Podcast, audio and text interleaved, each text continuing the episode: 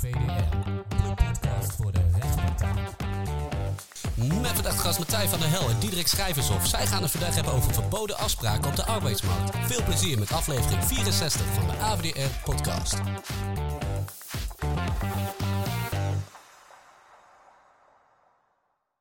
Beste mensen, welkom in de podcast van Maverick Advocaten. Mijn naam is Diederik Schrijvershof Mijn naam is Martijn van der Hel. en we gaan het in deze podcast hebben over HR en mededinging, oftewel de arbeidsmarkt en het medingsrecht. Wat hebben die met elkaar te maken en waar moet je daarbij op letten? Martijn, ik heb wat dat betreft een aardige vraag voor jou. Waar raken eh, de arbeidsmarkt en het medingsrecht elkaar precies? Ja, de arbeidsmarkt en het meningsrecht, dat is een beetje een uh, aparte, uh, een beetje vreemde eten in de bijt. Het kartelverbod uh, houdt natuurlijk in dat bedrijven geen afspraken mogen maken die de concurrentie beperken. Dat staat in artikel 6 van de mededingingswet. Um, en artikel 101, lid 1 sub A van het verdrag voor de werking van de Europese Unie. Daar staat ook heel specifiek dat bedrijven geen afspraken, mogen maken over contractvoorwaarden. Daaronder vallen ook afspraken tussen werkgevers, tussen bedrijven, over salarissen of andere arbeidsvoorwaarden.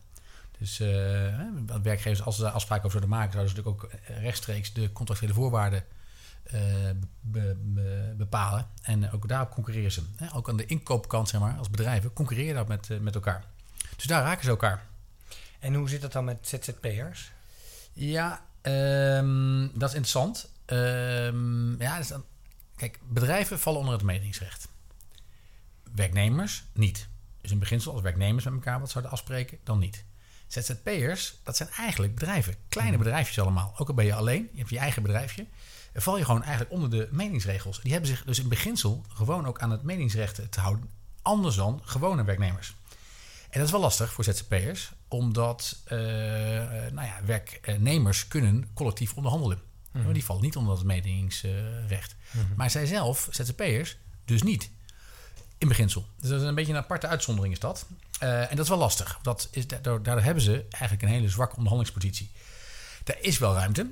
Uh, je hebt natuurlijk de bagatelbepaling in artikel 7 van de mededingswet. Die zegt dat als je een, marktdeel hebt van onder de 10%... of als je de omzet die je behaalt... je bent met, met maximaal 8 bedrijven... en je omzet zit onder de 1,1 miljoen of 5, uh, 5 miljoen... Uh, afhankelijk van of je, of je diensten levert of producten levert, mm-hmm. ben je toch vrijgesteld van het meningsrecht. En daarnaast zie je het ook wel beleid van de Europese Commissie en de ACM om toch wat ruimte te geven aan ZZP'ers om toch collectief in, in, een, in een sector of afhankelijk van de omzet die ze behalen, toch collectief kunnen onder, onderhandelen. Dus iets van een ver, vergelijkbare situatie als, als werknemers.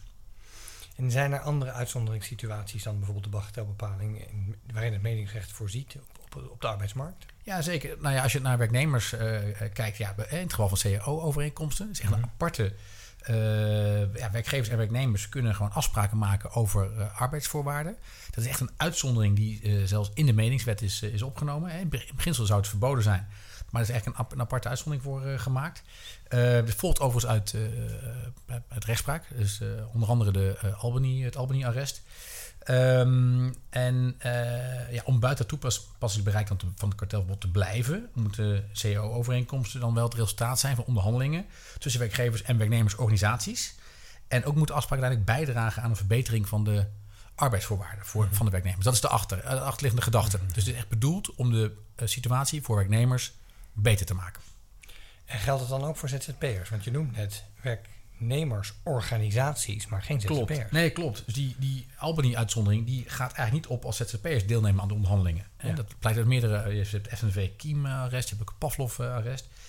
Uh, want dan is er namelijk geen sprake van collectieve onderhandelingen... tussen ja, zuivere werkgevers uh, en werknemersorganisaties. Dat klopt. Maar goed, er is dus, wat, ik, wat ik net al zei... daar is dus wel ruimte hè, voor ZZP'ers uiteindelijk. Toch beperkt. Ja, het gaat met name ook, uh, wat ik, ik, ik, heb een aantal van die uitzonderingen al genoemd. En het gaat op daar ook waar ZZP'ers um, een vergelijkbare positie hebben als werknemers. Hè? Dus uh, mm-hmm. ook daar is ook weer rechtspraak over. Um, in, in het kader van hun afhankelijkheidsrelatie tot de werkgever is er ook voor ZZP'ers uiteindelijk ruimte om collectief te onderhandelen. Oké. Okay. Zeg, betekenen de uitzonderingen dat werkgevers nou met een gerust hart ook afspraken kunnen maken onderling over arbeidsmarktcondities? Nee, zeker niet. Uh, kijk, voor werknemers en ZZP'ers zit er ruimte. En voor werkgevers in beginsel niet, tenzij het in het kader van de CAO is. Ehm, in de laatste jaren zie je ook dat meningsautoriteiten hun vizier echt gaan richten op kartels op de arbeidsmarkt. Met name hè, werkgevers. Er is een enorme krapte op dit moment op de arbeidsmarkt. Ehm, bedrijven doen natuurlijk alles aan om personeel te, te krijgen, maar ook om het huidige personeel te behouden. En ehm er is eigenlijk een ontwikkeling die is komen overwaaien uit Amerika. Daar zijn een aantal eh, onderzoeken geweest. En dat zat met name, geloof ik, in, in de, in de tech-sector zat dat. Waaruit bleek dat bedrijven afspraken maken om elkaars personeel niet te werven. Dat heeft uiteindelijk in Amerika geleid tot een eh, leidraad. De leidraad mededinging voor HR-professionals. Uiteraard in, eh, ik zeg nu even in het Nederlands. Voor het gemak. En daar zitten allerlei voorbeelden in welke afspraken verboden zijn. En het ging echt om eh, ja, niet-wervingsbedingen. En ik dacht dat ook iets, eh, daar, ook daar uit die leidraad blijkt al dat je ook geen afspraken maken, mag maken over het loon wat je betaalt aan je werknemers. Nou, dat is overgewaaid naar Europa een paar jaar geleden. En nu zie je toch ook een focus van de, ja, de nationale toezichthouders, eh, ook inmiddels de Europese Commissie, op dat soort afspraken tussen werkgevers op de arbeidsmarkt. En er lopen een aantal onderzoeken al in het Verenigd Koninkrijk, Portugal, Polen, Hongarije. Daar, eh, daar, daar wordt eigenlijk al opgetreden tegen verboden afspraken. En ook de ACM heeft aangekondigd. De eerste keer dat ze dat deden was in 2019 in de eh leidraad Samenwerking Concurrenten. Waarin staat wat mogen bedrijven wel en niet met elkaar afspreken als ze concurrenten van elkaar zijn. Daar stond voor het eerst een hoofdstuk wat echt gaat over de arbeidsmarkt. En eh volgens mij in datzelfde jaar heeft de voorzitter van de ACM ook al aangekondigd dat hij van plan was om op te gaan treden tegen bedrijven die verboden eh, afspraken op de arbeidsmarkt maken. Hey, en wat is de rol dan nog van de Europese Commissie met betrekking tot de arbeidsmarkt? Want je noemt de ACM nu, maar wat, wat doet de Commissie op dit vlak? Ja, dat is toch vooralsnog zie je dat het meer een nationale aangelegenheid is. Dat toch vaak de nationale toezichthouders dat oppakken. Ehm, heeft ongetwijfeld ook te maken met de impact van die eh, gedraging. Die vaak misschien zie je op, eerder op een nationaal niveau af, zich afspelen dan op een Europees niveau. Maar ook de Europese Commissie heeft inmiddels het, eh, ja, toch wel het, zeg het offensief geopend tegen dit soort afverboden afspraken. En in de eh herziene concept eh, richtsnoeren voor, saam, voor afspraken tussen concurrenten. Er komt een nieuwe, er komt een nieuwe, komen nieuwe richtsnoeren aan aan het einde van het jaar. Ehm, zegt de commissie nu ook al echt voor het eerst dat loonkartels worden gezien als doelbeperkingen. Dus Ja. dat zijn dus beperkingen van de concurrentie die naar hun aard geacht worden de concurrentie te beperken en dus ook verboden zijn. En eind vorig jaar heeft ook de eh, eh, eurocommissaris, mevrouw Verstager, eh, al een, een toespraak gezegd dat ze van plan was om haar handhaving uit te gaan breiden ook naar arbeidsmarkten. En daar heeft ze ook van gezegd, daar sta, daaronder verstaat ze ook expliciet niet-wervingsafspraken en, en loonafspraken. En wat, wat wel aardig is, is dat tot nu toe altijd in Nederland, ook uit de rechtspraak bleek, dat als je afspraken maakte op gebied van op de arbeidsmarkt, dat dat werd gezien als een gevolgbeperking. En Eh, geen doelbeperking. en geen doelbeperking. Dus dat is wel interessant. Dus dan moest je eigenlijk wel aantonen wat de effecten op de markt waren. Ja. Eh, en nu zie je toch ook dat zowel de ACM, nationale toezichthouders in de landen om ons heen en de Europese Commissie zeggen: nee, nee, dat hoeft allemaal niet meer. Het is gewoon een doelbeperking, wordt gewoon geacht concurrentie. dus, en eigenlijk in het beginsel gewoon verboden te zijn. Waar zal de ACM eh, wat handhaving betreft dan op focussen? De voorzitter van de ACM heeft een, eh, een aantal maanden geleden in een speech gezegd dat hij wil eigenlijk gaan focussen op vier punten: Eh, loonkartels eh, tussen bedrijven door werkgevers, eh, niet inhuur of niet wervingsafspraken tussen bedrijven, fusies die leiden tot een, eh, ja, eigenlijk een inkoopmonopolie van een werkgever en tariefsafspraken tussen zelfstandigen, ZZP'ers. En eh, de verwachting is, in ieder geval mijn verwachting, is dat, die, eh, dat de ACM zich namelijk zal richten op die eerste twee. Dus op loonkartels door werkgevers en op niet-wervingsbedingen. Want Ja. die andere twee fusies die leiden tot een monopsonie, die zijn zeer uitzonderlijk. Komt bijna nooit voor. De eerste keer volgens mij dat ACM dat heeft getoetst was die Sanema DPG-zaak. maar ze hebben gekeken of een eh, fusie tussen twee mediabedrijven zou leiden tot een, ehm, tot een te sterke positie op de werkgeversmarkt voor journalistieke diensten, geloof ik, mij, eh, geloof ik, als ik me goed herinner. Dus dat komt bijna nooit voor. En eh, ja, zoals ik al zei, tariefafspraken tussen zelfstandigen ZZP'ers. Daar zit echt wel ruimte voor ZZP'ers om met elkaar samen te werken. Dus het kan haast niet anders dat die focus op, dus op die eerste twee komt te liggen. Loonkartels en niet-wervingsafspraken. Laten we, dat is wel interessant, laten we die toch even aflopen. Dus Mhm. wat wordt er nou precies verstaan onder een loonkartel? Wat is dat nou? Ja, nou ja, het is, een, eh, het is ook een verzamelbegrip. Het kan van alles onder vallen. Eh, het gaat, ik, ik zou het zelf willen typeren als afspraken tussen eh, concurrenten over arbeidsvoorwaarden. Ik zou hem Ja. breder trekken dan alleen maar loon. Maar dat is wel een voorbeeld waar het echt een echt loonkartel, mogelijk loonkartel was. Dat zit in de supermarktwereld. Nou, zoals ik net al zei, hè, je mag dus in het kader van CAO-onderhandelingen eh, als werkgevers en werknemersorganisaties afspraken met elkaar maken. Ehm, dat was in de supermarktwereld vorig jaar ook aan de hand. Maar men kwam er niet uit op dat moment over wat de loonsverhoging, de CAO-loonsverhoging zou moeten zijn. In het kader van de Ja, CO-bespreking, hè? ja, maar toen, en wat men, dus die gesprekken liepen kennelijk vast. En toen is het besloten, tijdelijk, dus door de supermarkten als werkgevers besloten om dat tijdelijk, niet in het vacuüm wat was ontstaan, een loonsverhoging van 2,5% door te voeren. Eenzijdig. Eenzijdig, klopt. En daar heeft de ACM onderzoek naar gedaan. En die zei, ja, dit valt niet onder de CAO-onderhandelingen, want die stonden on hold. Precies. En eh, ja, dat is in beginsel niet toegestaan. Eh, uiteindelijk heeft de ACM die zaak niet doorgezet, omdat wat later kwam men er alsnog uit en was er een nieuw CAO-akkoord. Dus die, die, die uitzondering waar we het net over hadden, die Albany-uitzondering. En toen heeft de ACM die zaak eigenlijk het onderzoek gestaakt vanwege haar prioriteringsbeleid. Ze had ook andere dingen te doen en ze moet haar mensen natuurlijk ook op slimme wijze inzetten. Ja. Eh, maar in het, uit het persbericht blijkt, eh ja, onomwonden, dat de ACM eh, vond dat eigenlijk sprake was van overtreding. Maar dit is dus opletten geblazen bij CAO CAO-onderhandelingen. Op het moment dat die dus tijdelijk of permanent klappen. Ja. Dat je als werkgever of werkgevers niet dan vervolgens onderling de draad mag oppikken. Klopt, zo Oké, is het. Ja. Goede takeaway. Ja. En wat zijn die wervingsafspraken tussen bedrijven nou precies? Ehm, bij niet-wervingsafspraken ja, moet je eigenlijk denken aan afspraken tussen bedrijven. eh, waarbij men afspreekt om niet elkaars personeel te werven. En dat kom ik toch best vaak tegen. Eh, moet ik zeggen. Dat zien we ook wel veel in contracten. En toch ook het gemak waarmee bedrijven dat, eh, dat afspreken. Veel bedrijven zullen niet snel geneigd zijn om een afspraak te maken over salarissen. Maar niet werven van elkaars personeel komt toch echt wel heel erg vaak voor, zien wij. En, en heel vaak is het toegestaan. Hè? Precies. Eh, ik bedoel, eh, als je een, een legitieme samenwerking hebt, een, een joint venture waar personeel met elkaar in contact komt, hè, Precies. is het toegestaan om een niet afsnoepbeding af te spreken. Daar kan het. Of in het kader van een overname. Hè? Dus om te zorgen dat die overname slaagt, dat je afspreekt dat de verkopende partij zich ook een tijdje zal onthouden van het werven van het personeel wat meegaat met die target. Daar, daar kan dat. Ja. Dat heet dan een zogenaamde dat is een nevenrestrictie. Dat kan. Maar, maar die moeten die nevenrestricties moet je altijd toetsen of ze proportioneel zijn. Absoluut. Ja, dus het mag niet te lang zijn. hè. Het mag echt niet verder gaan dan, dan strikt noodzakelijk. Ehm, maar eh, afspraken over niet werven van elkaars personeel buiten een legitieme samenwerking, buiten een fusie of overname, ja, dat zal al heel snel verboden zijn. Ja. Ja, tenzij je dus kunt aantonen dat je weer zou kunnen profiteren van de bagatelbepaling. Maar die kans is natuurlijk klein als je grote bedrijven hebt. Klopt. En dan zit je met een ander probleem, is dat die bagatelbepaling natuurlijk alleen maar ziet op een Nederlandse markt. Ja. Voor, dat gaat, een die, geldt, die geldt in Nederland, of een deel daarvan. Dus alleen maar voor Nederland van toepassing. Mhm. Op het moment dat je ja, toch met meerdere landen te maken hebt, en toch een, toch een instatelijk effect zou kunnen zijn, Mhm. dan heb je met de Europese mededingsregels te maken. En dan geldt die uitzondering niet van de Ja. bagatelbepaling. Althans, ja, die, ja, die, is alleen maar voor, die geldt alleen voor de Nederlandse mededingswet. Ja. Maar goed voor, ik noem eens wat, de bakker in Noord-Holland. Ja. Eh, met een andere bakker, daar zou dit kunnen. Daar zou dat nog kunnen. Klopt. Daar geldt hij nog. Daar geldt hij nog. Ja. Nou, moet je natuurlijk wel goed opletten weer wat de relevante geografische markt is. Ja. Maar ik snap je. Oké, dan nog, want ik, dat is dan weliswaar meer theoretisch, maar wel interessant. Want ja, wat ACM noemt, ehm, is natuurlijk niet, voor, niet zonder reden. Die zogenaamde inkoopmonopolies als het gaat om werkgevers op de arbeidsmarkt. Wat, wat, wat vind je daarvan? Ehm, ja, het is wat theoretisch. Ehm, want ik denk dat het toch ja, heel uitzonderlijk zal zijn dat een werkgever op de arbeidsmarkt over een inkoopmonopolie beschikt. Want dat moet wel heel specifiek personeel zijn, zou ik Mhm. denken, eh, die je daar eh, inschakelt. Of dan moet je een hele specifieke werkgever zijn. Eh, want ik denk dat tegenwoordig bedrijven, ja, dat die, de, de, de- bij de inhuur van personeel, dat er een hele brede, vaak de brede markten zullen zijn, vermoed ik. Ja, misschien die, die aardige, die zaak die ik net al noemde van Ja. met DPG.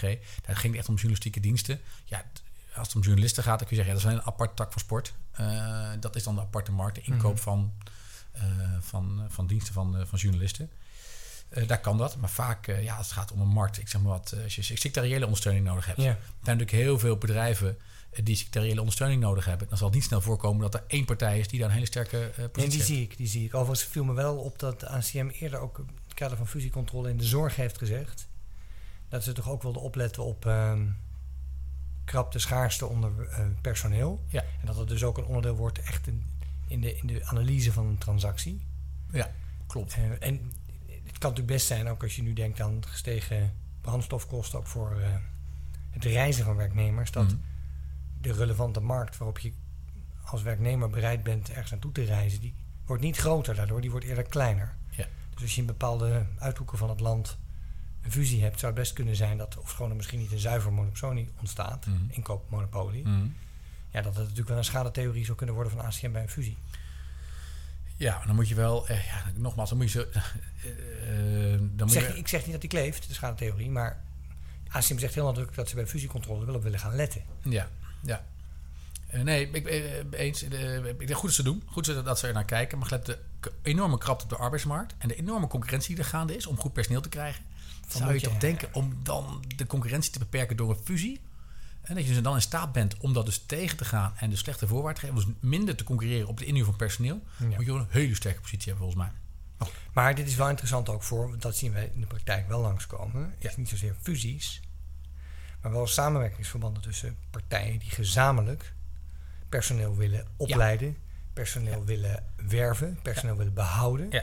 Dat moet je allemaal toetsen aan artikel 6, kartelverbod. moet je dus goed toetsen. En de uitzondering, namelijk de drie, of dan de, de voordelen Opwegen. opwegen tegen de eventuele con- be- concurrentiebeperkende nadelen. Klopt. Ja, ja.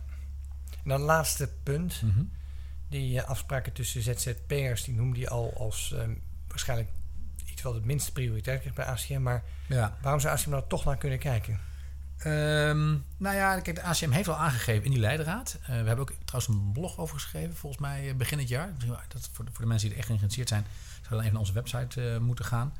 Uh, www.maverick-law.com, daar staat dat blog op over ZZP'ers. En in die leidraad zegt de ACM dat zij eh, geen boete opleggen over tariefafspraken tussen ZZP'ers. Als die ZZP'ers een bepaald minimumtarief eh, afspreken. Hè, om daarmee een bepaald bestaansminimum te garanderen. Ja. Dat is dus kennelijk toegestaan. Maar dan is de grens dus laag. De, de grens is dus ja, of eerder hoog. Zeg maar. Er is ruimte. Er is ruimte. Echt, er is echt wel ruimte voor samenwerking tussen ZZP'ers.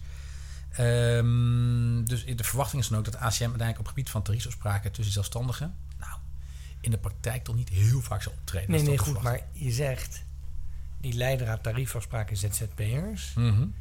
En zegt de ACM, we gaan geen boetes opleggen, zolang het om een minimumtariefafspraak gaat. Let op, om daarmee het bestaansminimum te garanderen. Klopt. Daarom bedoel ik laag, want ja, niemand wil op het bestaansminimum leven. Nee, zo. Ja, Dus alles wat daarboven zit, dat kan wel in, in het schootsveld van ACM komen. Alleen dan zeg jij nog steeds, zal ACM eerder prioriteit geven aan een zuiver loonkartel, zoals supermarkten bijvoorbeeld, of non-poaching of niet-wervingsafspraken tussen bedrijven. Klopt. Het gaat meer om de prioritering. Gaan meer aan de prioritering. Nee, klopt. Dat ben ik met je eens. Zeg, en wat zijn nou de consequenties van arbeidsmarktkartels? Eh, nou, er was één, toch één, aardig om toch te noemen. Er zat ook de, Commissie, ook de Europese Commissie heeft dus al aangegeven dat ze niet zal ingrijpen tegen collectieve overeenkomsten tussen ZZP'ers en een tegenpartij. Als het gaat dus om, eh, om ZZP'ers die eh, eigenlijk een hele, hele sector vertegenwoordigen, net Ja. zoals werknemers. Ja. Eh, als het gaat om ZZP'ers waarvan de totale jaarlijkse omzet meer dan. ehm, eh, sorry, als, als, als ze een overeenkomst sluiten met een partij waarvan de omzet meer dan 2 miljoen bedraagt. Dus de Oh. werkgever moet meer dan 2 miljoen hebben. Op die sector. Ehm, of ZZP'ers die eh, onderhandelen of die sluiten een collectieve overeenkomst met een partij bij wie minimaal 10 personen werkzaam zijn. Dus dan is er ruimte eh, voor eh, collectieve overeenkomsten tussen ZZP'ers en die tegenpartij. Dit zegt de, de Ja, tegen, en dit Nee, zegt de is- commissie. de commissie. Dus die zal En de commissie gebruikt door de tegenpartij. ja, Dit klinkt als eh Nou, iedereen partij, rijk. partij, is, ja. De partij is vanuit mij, maar je tegenpartij is, dat is juridisch wel het goede woord in dit geval. Maar het gaat dus om de, om de werkgever. Deze onthouden organisatie. altijd dit, dit ezelsbruggetje. Ja. Maar eh, als je daar ook naar kijkt, dan, ja, dan zal ook de ACM natuurlijk met een schijn ook naar Ja, kijken. De ruimte die dus de commissie biedt. Tuurlijk, tuurlijk. Want er gaat natuurlijk een partij die zich daar moet verweren, die gaat natuurlijk ook dat punt van de commissie eh, benoemen. Dat de commissie dus dit noemt. Ja. Deze, deze criteria, die zijn altijd wel interessant. Staan die ook Heel in het interessant. blog? Die staan in datzelfde blog wat wij destijds hebben geschreven. Ja, Kijk die aan. staan erin. Dus dat kun je teruglezen. Waar kun je het ook weer teruglezen? Maverick-law.com. Heel goed, oké. Zeg, dan toch nog naar mijn vraag wat nou de consequenties zijn met arbeidsmarktkartels. Want die zijn volgens mij niet mals, toch? Ja, ik denk dat als je echt je schuldig maakt als bedrijf aan zo'n loonkartel of een niet-wervingsafspraak die je niet kan eh, rechtvaardigen, dan moet je wel serieus rekening, rekening houden met optreden van, eh, van eh, de ACM op dit moment in Nederland. Met als dus ehm, inzet, het is een doelbeperking. Ja, dat zal er zeker de inzet zijn. En ik denk ook dat de rechters dat uiteindelijk ook zullen steunen hier in Nederland. Ehm, ja, dan Oh, ja? dat denk ik wel, ja. Ik denk dat de gevolgen ook even groot kunnen zijn. In ieder geval als het om een loonkartel gaat. Dan weet ik het vrij Een zeker. zuiver loonkartel. Een zuiver loonkartel. Dat is zeker Dus gewoon afspraken over welke Ja. salarissen betalen we Ja. wel. En is een cap op salarissen bijvoorbeeld. Ja. Zo. En ik denk dat ja, de gevolgen kunnen groot zijn. Eh, ja, de ACM heeft natuurlijk de bevoegdheid om boetes op te leggen. Die eh, kunnen, ook aan de, niet alleen aan het bedrijf, maar ook aan de betrokken personen. Hoofd HR bijvoorbeeld. Hoofd HR, absoluut. Als die daar eh, ja, zich schuldig heeft gemaakt aan die afspraak, of daar kennis van had, eh, of had moeten hebben en niet heeft ingegrepen intern, kan die worden bedreigd met een boete van maximaal 900.000 euro. Ehm, goed, in de regel variëren boetes voor personen tussen de 100 en 200.000 euro op dit moment in Nederland. Maar het is geen kattenpis. En dat is zeker geen kattenpis. En het bedrijf kan een boete krijgen van eh 10%. Die kan overigens nog hoger worden afhankelijk van de duur van de afspraak. Als die een aantal jaren heeft geduurd, kan die zelfs maximaal 40% zijn. Is het de tweede keer dat het bedrijf zich schuldig maakt aan een overtreding, kan die zelfs worden verdubbeld. Een overtreding. En die hoeft niet een, een tweede loonkartel te zijn, maar ook een andere overtreding van de meningsregels. Bijvoorbeeld informatieuitwisseling. niet Bijvoorbeeld, ja. als je eerder een echt kartel hebt, een, een echt een, pri- een pri- prijskartel hebt gesloten Ja. eh, in het verleden, dan kan het zelfs worden verdubbeld. Dus 80% van de concernomzet. Dus dat zijn- dat is echt gigantisch. Nou zal de ACM dat niet snel kunnen doen, omdat een bedrijf dan failliet wil gaan. Dat is ook weer niet de bedoeling. Dus daar moet je rekening mee houden. Boetes voor het bedrijf en voor personen. Daarnaast is natuurlijk de afspraak die is gemaakt is nietig, dus die is niet afdwingbaar. Je kan Ja. er helemaal niks mee. Ja. En tenslotte moet je ook rekening houden met de benadeelde eh, werknemers. eh, dat die een schadeclaim ook zouden kunnen instellen. Zeker bij een loonkartel zou je te kunnen eh, analyseren. Wat is het gemiste loon geweest en wat is de schade die die werknemers hebben geleden. Ja. Het is gewoon onrechtmatig handelen. ja. Ja. En zijn, zijn er nog andere gevolgen waar we moeten denken? Ehm, nee, de, boete, eh, de risico's zijn eh, ja, boetes, nietigheid, eh, schadeplichtigheid. Reputatieschade? Ja, reputatieschade is zeker een dingetje. Ja, dat wil ik net zeggen. Bedoel, ja. Dat is zeker een ding. Ja, zoals je weet, ja, iedere boete die uiteindelijk wordt opgelegd, of waarschuwing of last onder dwangsom van de ACM, komt op de wedstrijd van de ACM. En ja, staat altijd met chocoladeletters in het FD, of in de Telegraaf, eh, overal op internet. Eh, en eh, zelfs als je later wint bij de rechter en blijkt dat er toch geen kartel is geweest, of dat er toch een bepaalde rechtvaardiging was, het is heel moeilijk om die reputatieschade ongedaan te maken. ja. En natuurlijk ook nog eens een keer in een onderzoek, daar moet je ook rekening mee houden. De enorme belasting voor je, je- de interne afdeling, voor de mensen, intern voor de mensen. En de advocaatkosten en dergelijke wat je hebt voor bij zo'n procedure. Zeg maar, nou wil je bijvoorbeeld als bedrijf toch kijken op deze overspannen arbeidsmarkt hoe je ervoor staat. Dan mag je, neem ik aan, gewoon met een benchmark werken. Toch? Dat kan wel. Dat zou je kunnen doen. Als je dat wil, het is toegestaan om een benchmark te houden. Maar dat is wel belangrijk als het om actuele, echt nog concurrentiegevoelige informatie gaat. ja, gewoon, dus, eh, gewoon huidige salaris. Huidige salaris, ja, dat wordt gezien als concurrentiegevoelig. Mag je alleen met elkaar delen op het moment dat je toch met tenminste, bij voorkeur, met tenminste drie, bij voorkeur vijf partijen bent. Of En meer. Dat, of, Of ja, meer. of meer. En je dat geanonimiseerd terugkoppelt. Dus dat je dus niet weet hè, van wie die informatie eh, direct afkomstig is. Ja. Dat je geen inza- inzage krijgt in de, in de salarissen die jouw naaste concurrent hanteert. Maar dan is dus een kwestie van inschakelen van een derde partij, bijvoorbeeld een accountant. Ja, advocatenkantoor, een adv- adviesbureau die Ja. daarvoor kan inschakelen, die dat dan geanonimiseerd terugkoppelt. Ja, Ja, zuiver geanonimiseerd. Dus Ja. je weet ook niet wie er in de benchmark zit. ja dat zou kunnen.